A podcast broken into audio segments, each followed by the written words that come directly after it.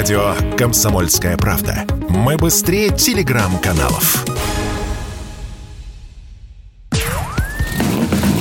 Под капотом. Лайфхаки от компании «Супротек».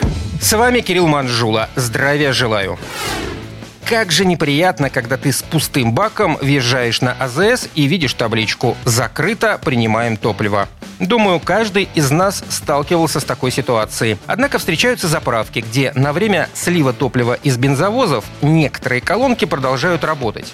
Мы, конечно, радуемся этому и благодарим чутких сотрудников АЗС, хотя, по факту, они оказывают нам медвежью услугу. Хотя топливо при перекачке из бензовоза в емкость для хранения и проходит через фильтры в бак автомобиля, его все равно лучше не заливать. Дело в том, что все подземные емкости для хранения сделаны из металла, а он имеет свойство окисляться и ржаветь. В результате защитное покрытие отслаивается и оседает на дне. Свою роль играет и само горючее. Даже современный бензин может выделять при хранении мутный осадок, а при перепадах температур, особенно весной, из него выделяются химические присадки, повышающие октановое число и придающие топливу чистящие свойства.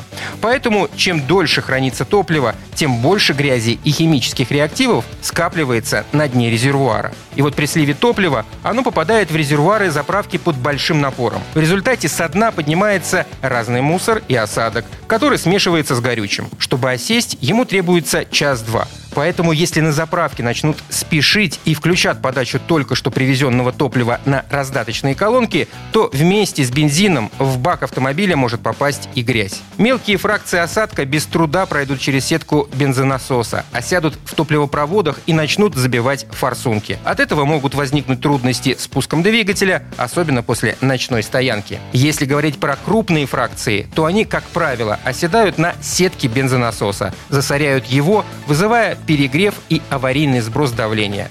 Все зависит от количества грязи, которая попала в бак. Если ее много, то из-за закупорки сетки топливо уже плохо охлаждает насос, и у него срабатывает предохранительный клапан для стравливания давления. Поэтому не стоит заправляться на АЗС, где вы видите, что бензовоз сливает топливо. И, конечно, не забывайте пользоваться очистителем топливной системы «Супротек» и моющими присадками СГА для бензина и СДА для дизеля.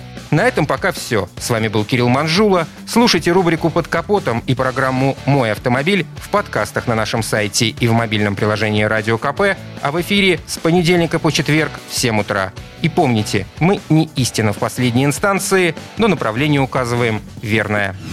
Спонсор программы ООО «НПТК Супротек». Под капотом. Лайфхаки от компании «Супротек».